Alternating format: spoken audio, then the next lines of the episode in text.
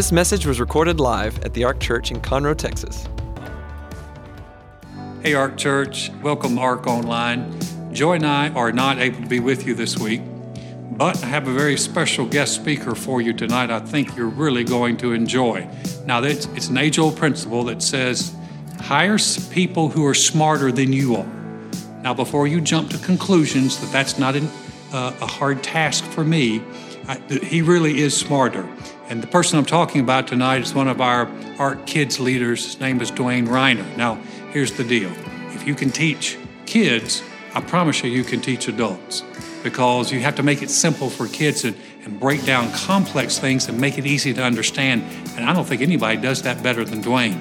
And, uh, and yet, he's also the guy who has translated the book of John from the Greek, you know, the actual Greek. And so I really think you're going to learn a lot. Uh, I've just always been intrigued by his perspective, his research, his understanding, his master's degree. He's, he's a bright guy, and I really believe he'll be a blessing to you. He's been a great blessing to the church. So give a big hand clap and a welcome for Dwayne Riner.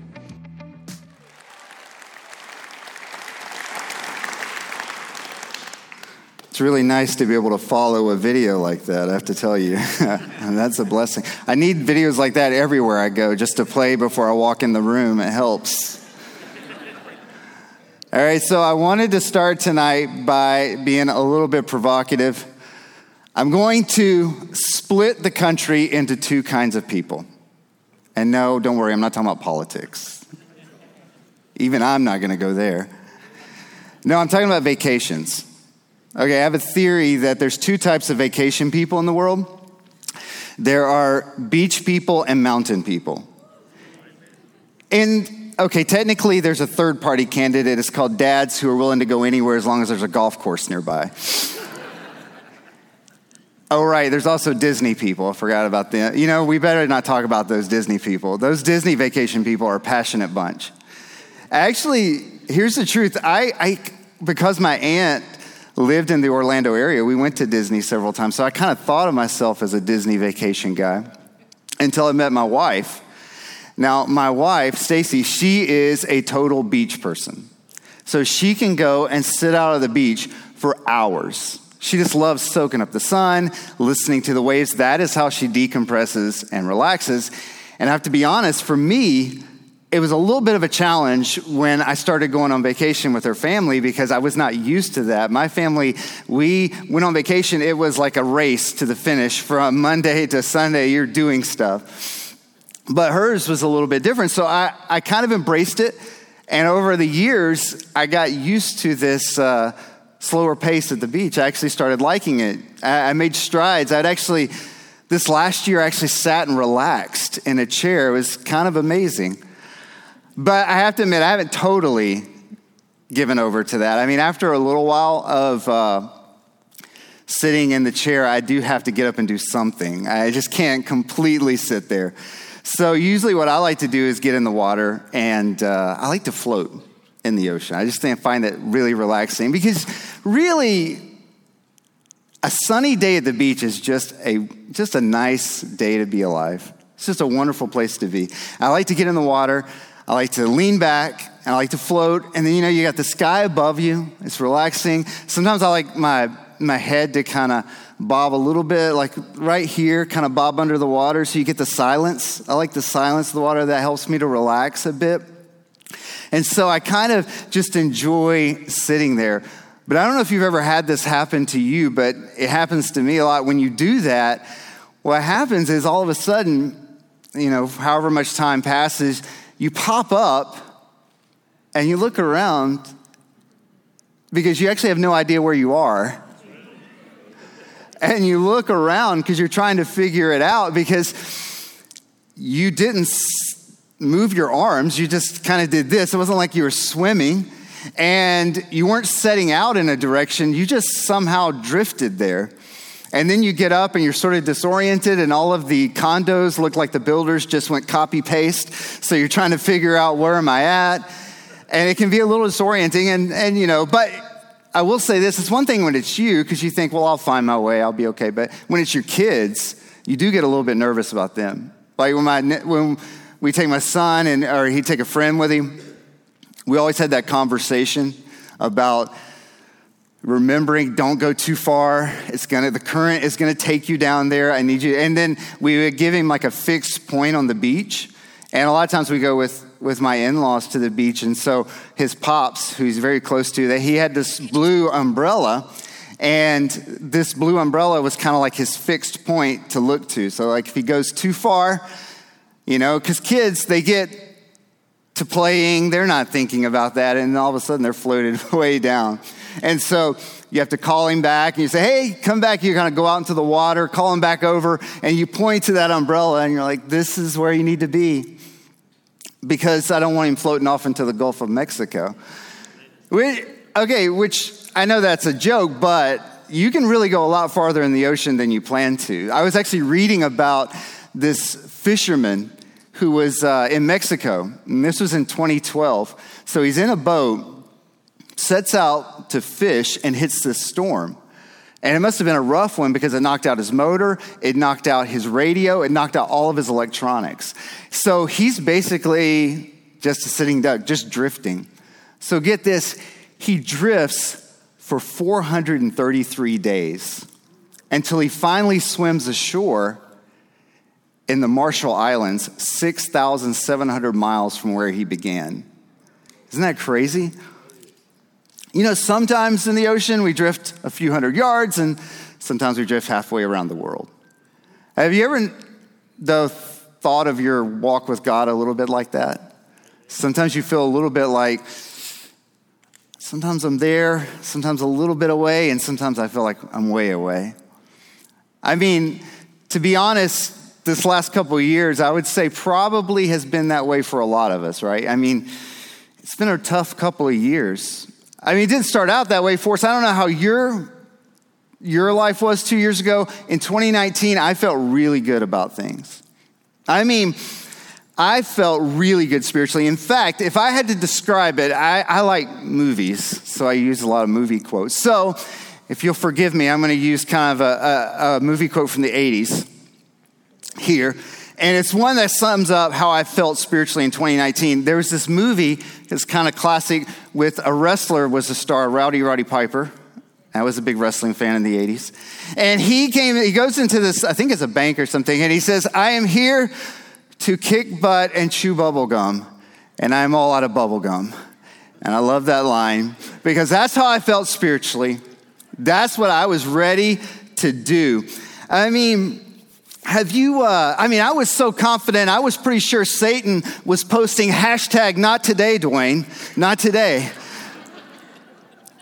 Have you ever had those mountaintop experiences spiritually? You're just like, you wake up and you feel like you're Maria in the sound of music, dancing on the Alps, singing the hills are alive.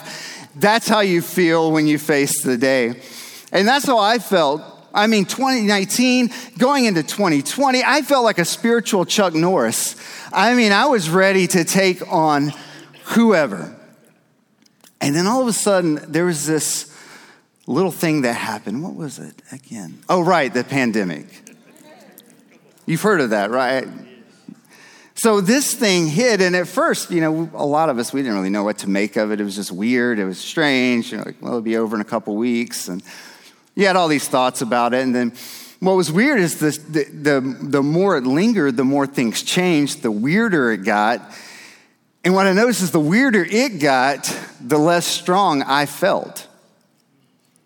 And it was kind of this odd sort of thing where I'm like, why am I feeling this way? And then it just like week after week, month after month, I felt a little less like Chuck Norris I felt a little less like the guy who was tough. I was a little bit just kind of feeling out of my element. And the interesting thing was, I, I kind of knew it, and I sort of, I would say it though. I'd be like, I feel off. I don't know if you ever do that. And you say, I feel off. For me, I'd even say, you know, I feel disconnected from God. I just kept saying that over and over again, which I have to be honest, is not the most helpful thing to do. It's kind of like saying to yourself over and over again, I need to lose weight. Nobody's ever lost weight by saying to themselves every single day, I need to lose weight. It doesn't really work that way. When you speak the problems, it doesn't really do anything but remind you you have problems. And at that moment, I was, um, I didn't realize that what I really needed to be doing was speaking solutions, not problems. But that's what I was doing. So I'm going to break from what I would call really good storytelling. You see, at this moment, if I were a good storyteller, I would be leaving you with a certain amount of tension so that you didn't bolt for the door because you would be on the edge of your seat waiting to know what's going to happen in the end. And so, what I'm going to do is at the beginning of my sermon, I'm going to jump to the very end and ruin all good storytelling and tell you God has a solution. He has a way to fix the drift. And what's kind of comforting for me a little bit as I, as I thought about this was the realization that we're not the first Christians to have dealt with this problem. In fact, even in the Bible, the earliest Christians actually dealt with some similar situations that we deal with. That temptation to drift, that where you kind of just get pulled away. So, what I want to do is dig into scripture and let's see what the Bible said to them and also says to us right now. So, in the Bible, there are a lot of examples that are given to us. Some of the examples are examples to follow, and some of these are examples to, to learn from. And so it's really important to remember that when you're reading, especially in the Old Testament, when you're reading about these characters and these people, don't assume that just because they made it into the Bible that you're intended to copy what they did. Not every example is a good example. In fact, that's what happened in the uh, book of Hebrews. The writer in the book of Hebrews actually uses an Old Testament, Old Testament example to show us what not to do, and that's the Israelites. So, just in case you are not familiar with the story, maybe you haven't watched Charlton Heston in his uh, Ten Commandments classic. I will give you the gist of the story in a very succinct way. I'm used to teaching kids, but also even two and three year olds, so you have to be very succinct with them. So here's the gist of the story God calls Moses to go into Egypt and lead the people out of slavery. So Moses goes to Pharaoh, king of Egypt, says, Let my people go. Pharaoh says no. God shows up in a powerful way, and Pharaoh decides to let them go. And then they leave, they walk out, free people, but then Pharaoh changes his mind, sends his army after them, and they corner him at the Red Sea. You remember this famous scene in the movie, his arms are wide open, the Red Sea splits, the Israelites walk through on dry land, and then Pharaoh's army is not so lucky. So they walk out a free people. God delivered them. And then you know the story too, probably heard this where they're hungry and God sends bread from heaven and feeds them. I mean, God really showed up in some powerful ways for the Israelites. So you would think that they would have very little reason to be upset. Very little reason to drift away from God because, I mean, they're, they're fed, they're free, and they're following God. What more can you ask for? But then God led them to camp at a place where there was no drinking water. And that's when things went off the rails. They got mad. They grumbled, they complained, they went to Moses, they were accusing things. In fact, if you look in Exodus uh, chapter 17, verse 7, it actually gives us a little bit of a taste of what they thought. They asked, Is the Lord among us or not? They actually were questioning if God had left them. You know, whenever you're reading the Bible, it's really helpful when you're reading about someone that you think about them a little bit. Ask some questions. Who are they? What were they thinking? Why were they saying this? What was their past? What was, ma- what was putting them in the place to even think like this? So, thinking about the Israelites and their story, go back a little bit further, you'll remember they spent about four centuries in a country that didn't worship God. So it seems possible, I'd say even likely, that some, if not most of those people, many of those people, have been influenced by things like the false religion that was in Egypt. And in those ancient cultures, it was commonplace to take your little g God, with you because it was a statue. Kind of travel around with you. If you went to a new place, you just carried the God with you. But now the Israelites were being challenged to meet the real God, the big G God. And this is the God who, who is actually the living God, but he's also the God you don't see right in front of you. He's not a statue, he's real. And I think that in that moment, they were challenged with thinking and conceiving of God in a new way. And so instead of meeting that challenge, they struggled. Because whenever you face a challenge in life, you have a couple of options you can take. When you face a challenge, you can either push through and grow with God, or you can push away and drift away from God. Those really are the two options that we face each time something happens that it throws a kink in life. And unfortunately, they chose option number two. In fact, that's where the writer of Hebrews he quotes from the Psalms in Hebrews 3:10. Says their hearts are always going astray. The people of God bolted from God. Now, physically, they were actually still following God, but in their hearts, they had drifted away.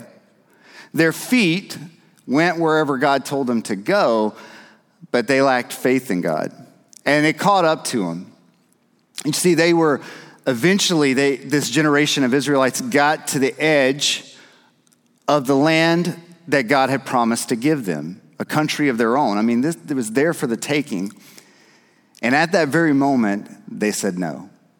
And so a whole generation missed out on God's blessings because they were afraid to go all in on God. And so, what we learned from the Israelites is that you can actually sit in church, you can go to classes, you can even go home and rewatch this sermon on YouTube and still drift away from God if you're not allowing what you hear to get into your heart. You see, you can physically be near God, so to speak, in, in this church and among other believers, and yet in your heart be a million miles away. So think about what the Israelites were doing. So they're questioning God. They're in this place where they don't have water. They're questioning God's, and, and they're saying things about God that weren't accurate. They didn't match reality. They're asking, is God even among us? They're thinking God had abandoned them. But think of some of the facts surrounding it. Now, if you go back to the story, you might remember that as the Israelites moved, their camp moved, they had uh, a cloud by day, they had fire at night, and that was, the, that was a symbol of God's presence with them. I mean, God provided for them, gave them food, He took care of them. He even protected them and gave them victory over armies that were trying to, to destroy them. So the Israelites believed something about God that wasn't real. I mean, it felt real, but it didn't match reality. And if we're honest, there's probably times where we felt like the Israelites, where we believed things about God that didn't match reality, but it felt very real to us. And in those moments, it becomes so much easier to drift away from Him because we actually believe He's the one that left. Think about hide and seek. Go back to your childhood. I'm around kids a lot, so I'm very familiar with hide and seek. Um, my dad's a pastor. And so growing up, uh, he pastored a church, and it had a scary basement. Now, if you went to, if you grew up in a church in the 70s or 80s, you too may have experienced a scary basement. I have no idea why churches had scary basements back then, but I'm very thankful our church doesn't have a scary basement here for our kids to be terrorized by. I mean, seriously, there was one part where you would come to it and it was, you were in the light and this dark crevasse, and then there was light on the other side. And I seriously was tempted to pray every time I tried to walk through it because I didn't think I was going to make it out the other side. It was like traversing a horror movie every time I went to Sunday school. I was freaked out, but was a great place to play hide and seek. And there is an upside. In fact, you could get lost there for days. It was a lot of fun. So, when we, you know how we all play hide and seek? Well, sometimes we have this conception of God that we're sort of playing hide and seek with Him. Like we're counting, you know, we turn around from him one, two, three, and all the while, while we're counting, God's doing this as fast as he can to get away from us because he's trying to get out of there, and then we're left kind of wondering, where did he go? But it's actually the exact opposite. You see, um, the, uh, the reality is that God is really out in the open saying, Come and get me. Think of him as the worst hide and seek player in the history of the world. I know that's weird to say something about God like that, but he really, really, really doesn't want to hide from you. He actually wants to be found by you. He would lose the game every single time because he's out there saying, "Come and get me. I'm right here." In fact, look at Ephesians 2:13. It says, "But now in Christ Jesus, you who once were far away have been brought near by the blood of Christ." brought near. So last Christmas, our family got to try out the, um, this Oculus Quest uh, virtual reality helmet. Some of you guys may even ha- may have one of these. They're pretty fun. In fact, if you've never done it, it's, it's quite interesting because it's this headset that you wear. And so you have the, the, the audio is right there beside you, and everything is completely covered, so all you can see is the screen. So it feels like, even though it's just this headset, it feels like it's life size. And so, because it's uh, virtual reality, you can turn 360 degrees and see the game. And when you physically move, you're actually moving inside the game. It's really a wild experience if you've never done it before. And so, one of the games we tried was this really interesting one. It's called Richie's Plank Experience. And so, in this game, you ride up in an elevator to the top of a skyscraper. And when the doors open, let me show you what it looks like. That's what you see. It's a plank overlooking a city. Now, you would think, you look at that, you know that is not a picture. I mean, you know, I didn't go out and take a picture downtown Houston, right? You understand that's a, that's a computer generated image. However, when you have that virtual reality headset on, your senses completely change. In fact, if I didn't want to go home tonight and be able to live peacefully in my house, I would tell you how my wife reacted the first time she tried it on. Is let me tell you, it was interesting. The things she said and did were surprising. But I'm not going to do that because I want to go home. But my in laws live hundreds of miles away, so I will tell you about them tonight. they freaked out. It was the funniest thing. My wife recorded it because we were rolling to watch them with this headset on. And they're, they're in our living room on the rug, but they're doing this in midair. They're just, because in the game, you think you're holding on to like the side of the elevator. So they're like reaching like this and like that and then they would take their foot and they would do this, and then they would come back, and then they would do that and come back, and they would just, it was totally wrecking them in that moment because they really felt in their senses that they were in danger. In reality, they were just sitting, they were standing on our rug in the living room on the floor. It's a one story house, so they weren't even high up. And they were experiencing that, it, it totally fooled them into believing something that wasn't real. And what was interesting is it's in their minds, it felt real. And so they acted as if it were real. Something doesn't have to be real for us to act on those feelings. And so we have to act according to reality instead of what we feel. So here's the thing you might feel disconnected from God. I did. I understand. I felt that. But what Satan loves to do is convince us that that disconnected feeling means that God's abandoned us. So he likes to, to get us to think things that aren't real and then act on those feelings. And when you feel abandoned by God, that's when it's really easy to give up hope. So let's go back to the Israelites. So think about them. They felt abandoned, right? They're saying, Is the Lord even among us? So when they felt abandoned by God and they acted on that, it became very easy for them to abandon God's promise because they felt like God was already gone. Why not abandon what he said to do? He's not here anyway. So if you feel like you've been deserted, you're going to act that way. So, what you have to begin to do is to tell yourself, God is nearby. I haven't been deserted. He's not hiding from me. He wants to be found by me, that Christ brings me near to him. And so you begin to say, so the first step of moving towards God when you feel like you've kind of drifted down the ocean is to remind yourself that God actually is nearby and that this God actually wants to connect with me and that he hasn't abandoned me. And then that allows you to begin to accept the truth that comes from God's word. Hebrews 2 1 says, We must pay the most careful attention, therefore, to what we have heard so that we do not drift away. So, what do we hear? We hear the message of Jesus. In fact, in the Bible, it says that faith comes by hearing God's word. And so the message of Jesus actually builds our faith so that we can actually believe true things about God. So we need that dose of truth, the Bible. Because there's things we say to ourselves when we're feeling disconnected from God, like, God doesn't like me. Or you say to yourself, why would God even want to be around me? I'm not worth God's time.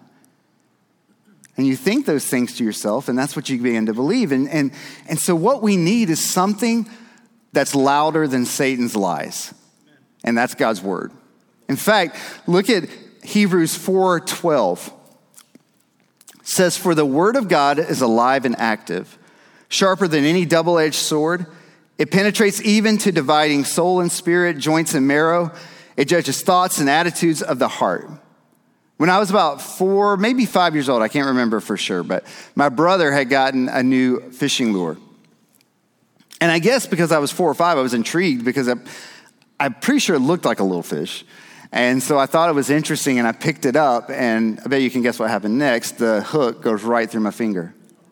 I don't totally remember everything about it. I kind of remember going to the emergency room and getting it cut off. It was razor sharp. And that's how I think of God's word. You see, it is something that pierces through our bad thinking, our wrong attitudes to help us get to what is true and what is right. The description in that verse where it talks about um, soul and spirit, joints and marrow, what that, that description is basically saying is every part of you. There's no part of you that's not susceptible to be pricked by God's truth. And that's really good because it means we can let our guard down when we read the Bible and just let it come in and just get rid of that bad stuff, clean it out, and fill it with good things, things that build us up, things that teach us truth. I think of it a little bit in this way. If you're, maybe when you were a kid, you went to the fair and they had the funhouse mirrors there and you stand in there and it makes you look all wobbly and weird. And nowadays they sort of have that on your phone the social media apps, they have these filters that people put, and it just makes you look crazy. So imagine if you believed when you looked at that filter or you looked in the funhouse mirror that you believed you really looked like that. It would affect your actions, it would affect how you perceived other people thought about you. And so you would do things that weren't in accordance with reality. Well, what God's word is, is it's like a mirror that shows you actually who you are and reveals truth so that you can behave and think and act according to God's truth. So you can actually think with clarity. Now, if we want to move back to God, we need to remember He wants to connect with us. We also need to remember that we need His truth, but we also need something else. We need each other. And the reason being is that I want to show you this verse in Hebrews 10, verse 25 says, not giving up meeting together as some in their, are in the habit of doing, but encouraging one another. So a community of strong believers encourages each other to experience God's presence. So it's like we're like a team who picks each other up, fills the gap. It's like uh, football. If you if you follow a football team, you know that one game the defense is winning the game for the team, and the next game the defense can fall flat, and it has to be the offense that picks them up.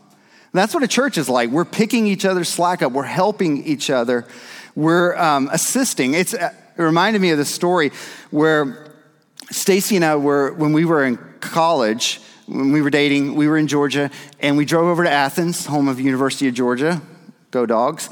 And we went, we wanted to explore the city. We'd never really driven through the city by ourselves. And I'm telling you, this was before GPS. I think this was before MapQuest. We drove through that town for hours and I had no idea where we were. And it's not just like we were, couldn't find where we were going. I couldn't find how to get out of the city. I wanted to go home and I couldn't get out of there. I was like desperate just to go back to college. And I literally could not find a road that would take me out. It was just a never ending circle. And so what helped me in that moment was having her with me. We encouraged each other, sometimes in very loud and colorful ways. Just kidding. No, I'm really not. We did. But it was helpful to have her there because I think if she weren't there, I'd still be driving around in Athens looking for my way out. But you know what she did? She actually helped me because she told me I needed to stop and buy a map, and then we got out of there. There's no such thing as a lone wolf Christian. We work together. In fact, Jesus says where two or more are gathered, I'm going to be there. My presence is going to be there, which means if you're feeling disconnected from God, get with other Christians because Jesus is going to be there.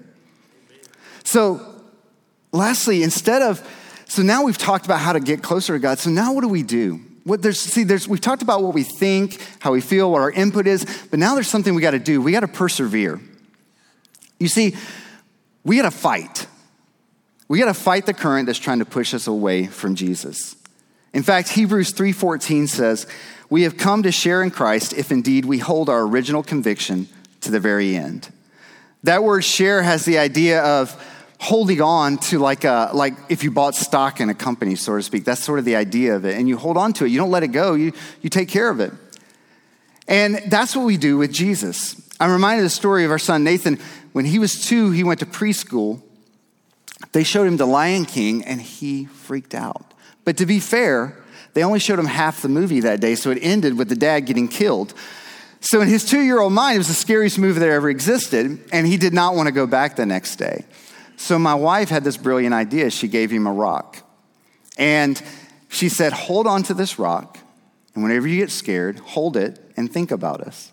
So that next morning, I dropped him off, and he was really scared. And as I was leaving, I saw him. His hand was in his pocket, and I saw him gripping that rock. He persevered through the difficulty because he held on to us. And that's what we do with Jesus. We're faithful to trust in him, to hold on to him, and keep going because our faith is in a faithful God. And here's the thing when the Israelites grumbled, when they complained, do you notice who they didn't talk to? God. They talk to Moses. You see, the Christian life is a life where we're able to fight because this life is not all on our shoulders. The fight is not all ours. Yes, we do have to persevere, but we have help. Hebrews 4:16 says, "Let us then approach God's throne of grace with confidence so that we may receive mercy and find grace to help us in our time of need." You see, we're able to have help when we need it. And I love how it says to approach God with confidence. That word can also be translated boldness. And I struggled sometimes with that idea of approaching God confidently, and I wondered how I could do it. And it, it came to me when I thought of positions. Where is my position with God? Think about it this way. If when you were a kid and you went to someone's house that for the very first time, if you were like me, grew up like me, you did not go into their kitchen and open their fridge and take something. No, you weren't going to do that because you weren't in the family. In your own house, all bets were off. Open the door, grab what you want, kick it with your foot on the way out. Why could you do that? Because you were a member of the family. You didn't pay for that food, but you were given the rights and the privileges of having that food. And what I'm telling you, as a child of God, you're given the rights and the privileges to approach God with boldness and with confidence to believe that when you need help, He will help you. So you're not doing this alone. You know, 2020, 2021, they were a reminder to me of how easy it is to drift. It's kind of like weighing, you know, when you make a New Year's resolution and you weigh on January 2nd and you look at the scale and you're like, I did not expect to see that number. Sometimes we drift from God and we did not expect to be where we are. But the good news is, is even though we didn't set out in that path, that doesn't have to be our future. We're not stuck where we are. We can change the narrative, we can flip the script, we can write a new ending. Where we are is not where we have to be. And that's the good news about the Christian life is when you connect with God, when you get into his word, when you're around other Christians, when you persevere and fight and go to him for help, you can connect with him. And he will change your life. When Nathan, my son, would wade out into the water and get a little too far, I would go in after him. I'd say, Come on. I'd walk with him against the current. I'd point him to that blue umbrella. Come on, let's go there. And that's what God's doing for us tonight. If you're feeling off, He's waiting out there to get you. You see, here's the thing some of you guys, you're here and you're tracking. You feel spiritually strong. You're with Jesus, you see it, and you know what? I hope this message is just a reminder to keep at it. Well done. Some of you guys, though, maybe you're realizing for the first time, I'm, I'm a few hundred yards down the beach and I wasn't intending to be there. That's okay. See, God's not here to condemn you, He's here to help you. So tonight, you, this is your chance to just turn around. He's nearby, He's going to help you. You're not making that walk by yourself. And then there may be some of you guys who, well, you feel like I'm in the middle of the ocean and I have no idea where I'm at. You know what? God has a plan for you too. In fact, it really begins with a simple response three letters yes. Let's bow our heads. If you're here tonight and, and you feel disconnected from God, maybe you've never connected to Him, you've never given your life to Him, and tonight you want to make that choice, we want to give you that opportunity. Or maybe you're here and you have uh, been with God, but you feel disconnected from Him and you want to come back. This is your chance too. We're going to pray a prayer together and believe that God can change lives. So if you're here tonight and you want to say yes to Jesus, just let us know by raising your hand. Just to let us know that you want to make that choice tonight to say yes to Him. Thank you. Thank you. We're going to pray a prayer together. And I'm going to ask everyone to pray because remember, as Christians, as a church, we encourage each other. So we're going to pray this prayer together and just repeat after me Dear God, I know mankind needs a Savior, and I know I can't save myself. Jesus, I believe you're the Son of God. I believe you died on the cross for my sins, and God raised you from the dead. Right now, I confess you as my Lord, as my Savior, as the one who forgives me and restores me. Thank you, Jesus. My past is forgiven, and I have a new relationship with you. I am a new creation in Christ because I've said yes to you. I want to just pray for everyone. Lord, I just pray that tonight we would connect with you, that we would find strength in you, and that we would walk with you in any and every situation, trusting that you're taking us to a good place and that we can have a deep relationship with you. No matter where we are, we believe you're with us. In your name we pray.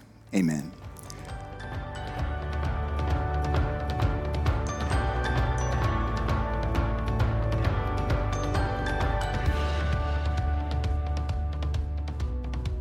Thanks for listening to this message.